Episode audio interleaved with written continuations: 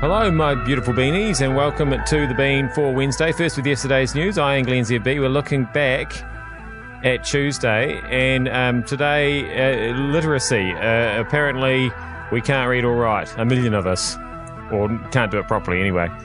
Uh, we also don't like to talk about how much money we earn, or money at all. We'd rather talk about anything else. And the government paying for social media influencers, various government departments hiring them to spruik their wares. Um, do, they, do, do government departments have wares? Well, they, these are some of the questions involved, I guess. Uh, but first up, a big customer service announcement from Vodafone yesterday. They're going to spend $10 million to launch a special team, which they'll call the X Squad. Do you reckon this is going to make a difference?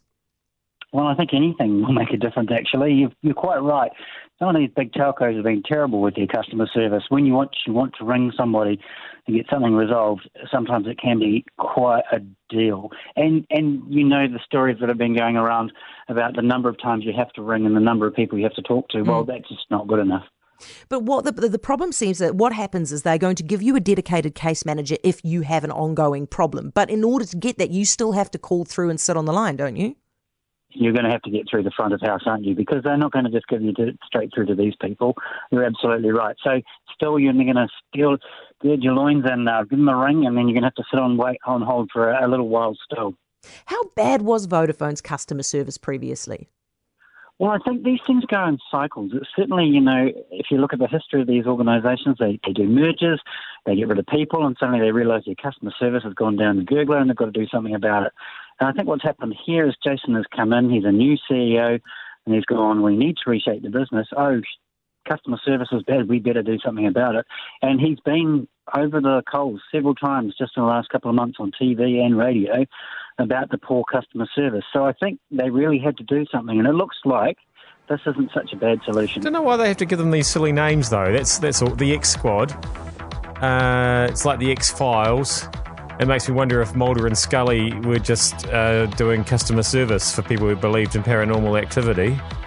Anyway, that's neither here nor there. Uh, what, what are your? Uh, uh, oh, you know, open. Let's open the talkback lines for uh, your worst customer service nightmares, of course. Uh, calling rega- regarding the customer service. Yes. Yeah. So what I uh, tend to do is when I call these companies, not just Vodafone, all other companies which have um, the the phone system where you press the different numbers. Yeah. Um, and I find that if you press the extension uh, that will benefit the company, so example, if you press one for, to pay a bill, that's going to benefit the company. Yeah, so now you're talking. One. So you don't push the one you got a complaint. You say if the button is going to pay your bill and tell them how good they are, you push that one. Yes, yeah, so that's going to benefit them. So I press that one, and then when I get through, which I pretty much get through straight away, uh, I then tell them, oh, I've actually got to place a complaint, and then they put me through pretty much straight away to the to that extension. So you push the good one, then you tell them the bad news, and you go through to the misery the misery line. That's it. Brilliant, brilliant. There you go. News Talk ZB Bean life hacks. Does this help you through through your day? You know, want to moan at somebody at a call centre? That's, that's how you do it. Personally, I've got better things to do, like uh, listen to these uh, disturbing numbers on literacy, adult literacy, or illiteracy. Apparently, there are a million of us right here in New Zealand who don't really know how to read and write properly. It's vital that these kids are given the opportunity to develop their literacy skills at school, and yet for years, I've heard of children being kicked upstairs, promoted another year, when they don't have the skills needed to survive in the year they're in right now, far less go up another class. How can this happen? Yes, it should begin at home. Absolutely, I agree. But if you're semi literate yourself at home, you're not confident with books, you're not confident with language, you feel like a fool talking to a baby. How on earth are these kids going to get the schools, skills except at school? And if teachers just pass them on to the next teacher, if if parents can't afford to send their children for private tuition, what happens to the kids who stay stum in the back of the class trying to hide the fact that they have very little idea what they're reading and an inability to write? I just have, have never understood how teachers can't use their persuasive bargaining powers to insist that these kids be rescued with with better resources, better better support for these kids so that they get the skills they need so they can go up that next year, so they can go up that next level. How can teachers just say, knowing that this kid is failing hopelessly, just pass them on to the next teacher? And on it goes until they go on to secondary school and they're lost forever. And they become one of those million semi literate workers or sub literate prisoners. It just is not fair. If the kids have been failed by their parents for whatever reason, how can they then be failed by an education system that's supposed to be there to safeguard them? So it sounds like Kerry is in favour of keeping kids back until they've learned all the stuff they're supposed to learn. I guess that is one way to solve adult illiteracy because they'll never actually become adults. They'll just be at school forever. And it also strengthens school first 15s as well if you've got, you know, 27 year olds in year 12 um, still el- eligible to play. So, yeah, everybody wins, I think. Good, good idea, Kerry.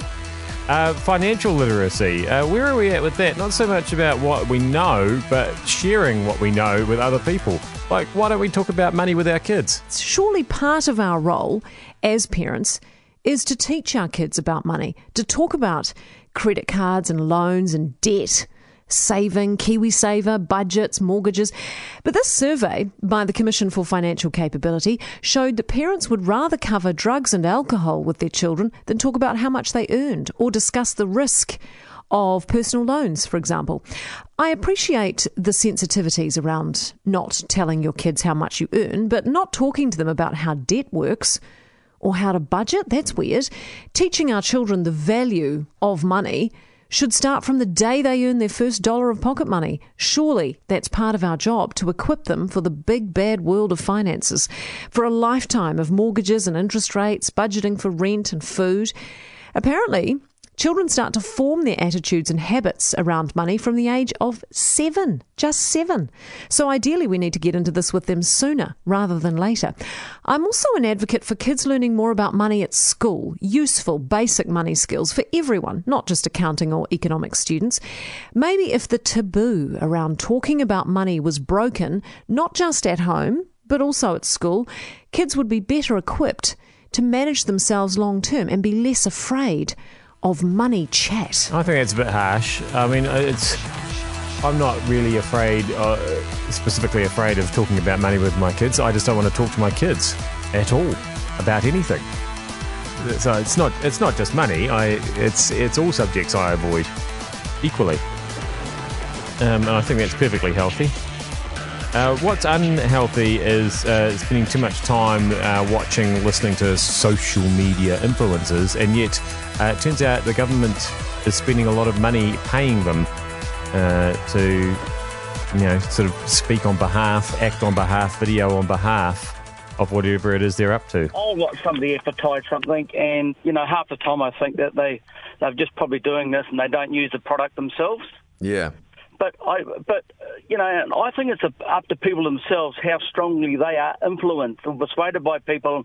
I'll tell you a classic example where it didn't work, and you probably don't like talking about it, is the America, last American election. Now, Hillary Clinton was backed by every Tom, Dick, and Harry. True. You know, you had LeBron James, you had all the big superstars there, you had all the musicians.